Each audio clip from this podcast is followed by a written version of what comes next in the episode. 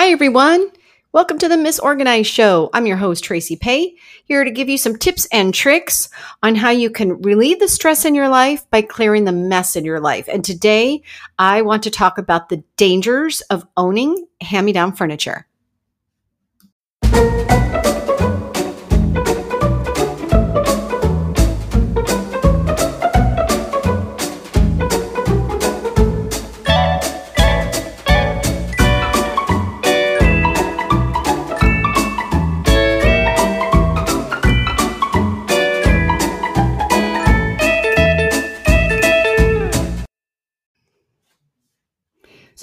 Talk about the dangers of owning hand me down furniture. I don't think you probably ever thought that you would hear those words put together in a sentence, but there are dangers. There really are dangers. I will share with you the story that happened a few weeks ago with a client who uh, basically was kind of client that said, Here's my keys, you do you, you're the boss, and let me just organize their house. Uh, without her there. And the house was a three bedroom house.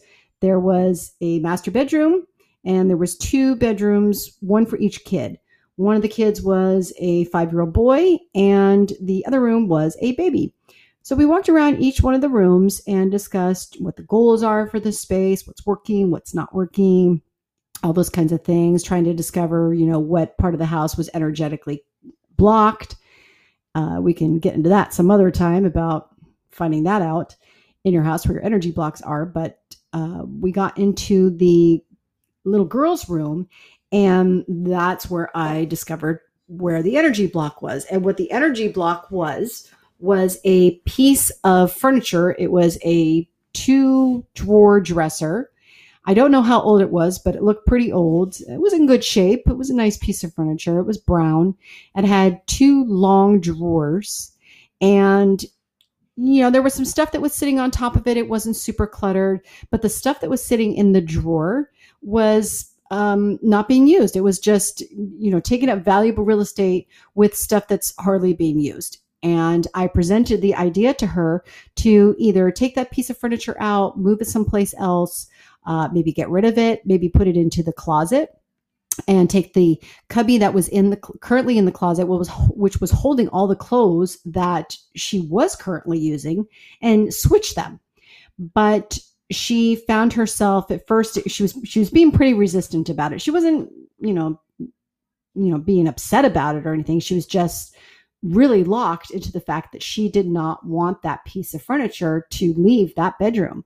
And we discovered that it was a you know a, a hand me down piece of furniture which usually has a lot of importance in the family when that's the case um, and she thought it was very beautiful and she thought it made sense for it to be in the spot so I had to identify with her whether her overall goal for her baby's room was aesthetics you know what she thought looked good uh, or functionality. And uh, you know obviously there's a way to achieve both but in this particular case that piece of furniture and i hate to tell you most hand-me-down pieces of furniture uh, create a problem in one of those areas if not both as far as aesthetics are concerned and the uh, functionality of a piece.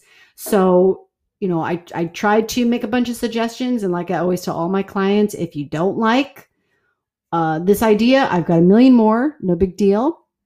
So we left with it.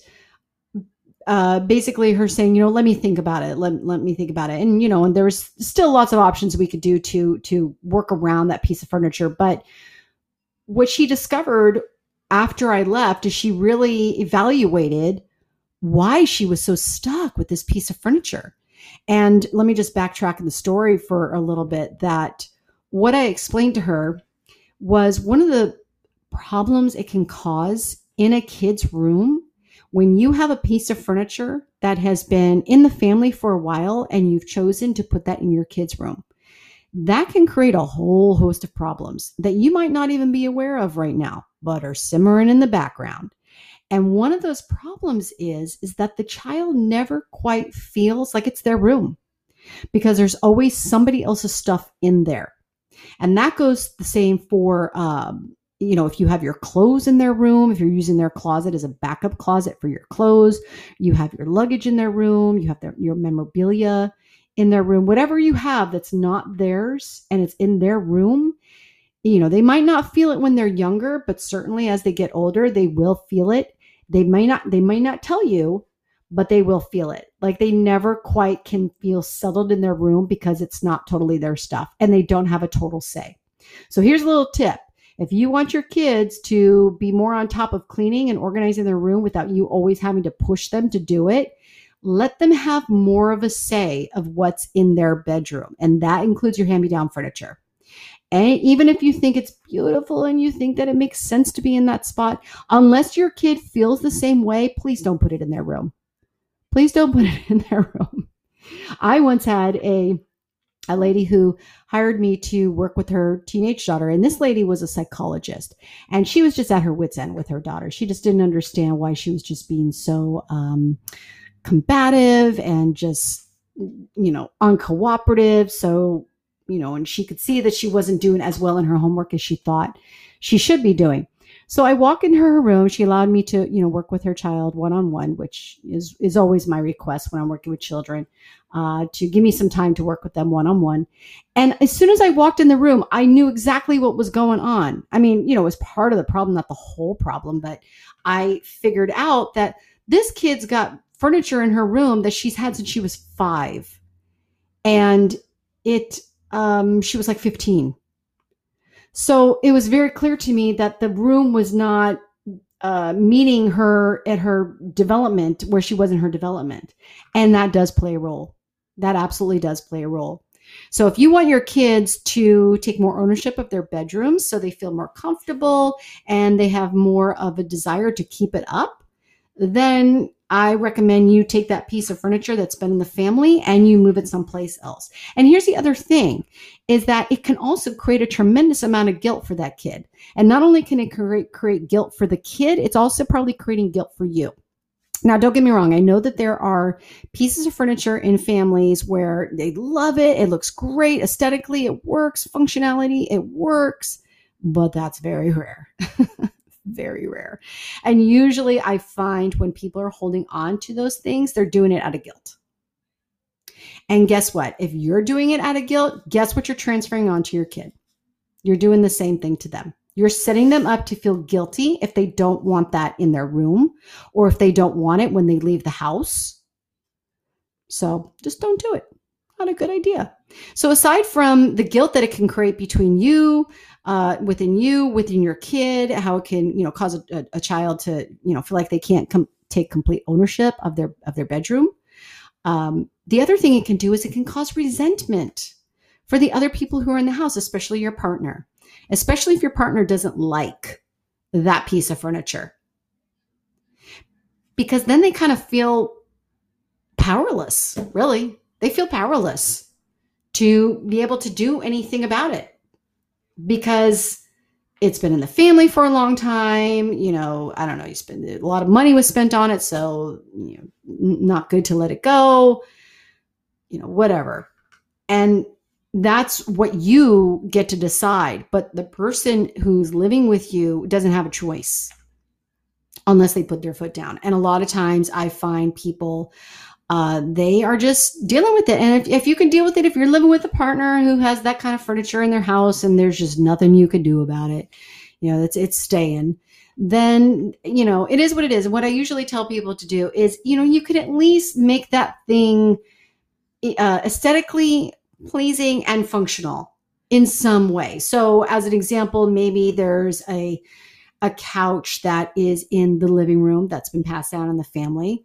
You know, maybe uh, instead it could be put into the family room instead of the main living room. Right. And so that way it's not something you're seeing all the time, but it's still in the house. So you don't have to feel guilty about letting it go. But you're repurposing it, you're doing something to it to make it more lovable for yourself. Because let me tell you something those feelings of guilt, those feelings of not being able to take ownership in your bedroom. Those feelings of resentment all of those create what's called energetic imprinting in your house. This is, we're talking feng shui now. So with this energetic uh, imprinting, you can actually take your, your feelings, because they have an energetic charge to them, your feelings and your, your, your thoughts and your feelings have an energetic charge to them. We'll just say low, mid, high, right? And you could stamp those feelings in a space and you can change the energy within that space. So if you're say, if you have a, uh, a, a couch in say the uh, relationship corner of your house, which is it, when you walk in through your front door, it's the upper right hand corner of your house.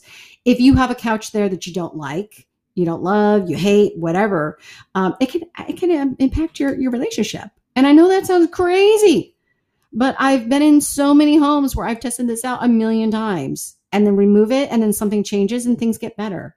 Not always, but you know, a lot of times, enough to make a believer out of me. That's for sure. So, aside from the feelings that having hand me down furniture can create in the family, um, you know, those feelings of resentment, the the you know lack of ownership, and and the guilt, um, a lot of times also it's like the world revolves around this piece of furniture when it's in a certain space. It's like it everything has to work around this piece of furniture, and that is what I was experiencing with the the lady in this baby's room is that you know there was changes that i could see that that needed to be made that will not only improve things for for right now but set her up so that it will be easier for her to manage in the future. And that's super important when it comes to kid spaces because they change right? Their needs change. The amount of toys that they play with the kind of toys that they play with the um, the amount of clothes that they have the kind of clothes that they have it all changes. So the bedroom has to be set up in such a way so it could it could work with those changes in their life. So when you have a piece of furniture that's like the non-negotiable, and by the way, she also did have a huge dresser in her little son's room and it was it's a gorgeous piece and she, you know was she spent two grand on it and it but it was just way too big for the kids room i was able to convert, convince her to let me move it out of the boys room so we could put cubbies there Cubbies tend to work the best in kid spaces. And I asked her if I could move it into her bedroom, which she was open to. And that was great because then it solved a, a clothes problem for her by doing that. But the whole room had to revolve around this piece of furniture. And once we got it out, then it gave us a lot more options to put storage that matches the kids' needs right now and has flexibility to be changed so it can match the kids' needs in the future. So, you know, think about that thing that you're looking at and just think, you know, does the world revolve around this piece of furniture in my life in this space? And ask yourself if it's worth it because that's going to generate a whole host of not good feelings, bad juju feelings, which can impact that area of your life. So definitely consider that when you are, you got your mom, she's like, oh, I'm getting rid of this. You know, will you take it? Don't just take it because you feel guilty. That's a, that's going to set you up for a whole host of problems. You know, so so double think when you're when you have that hand me down furniture.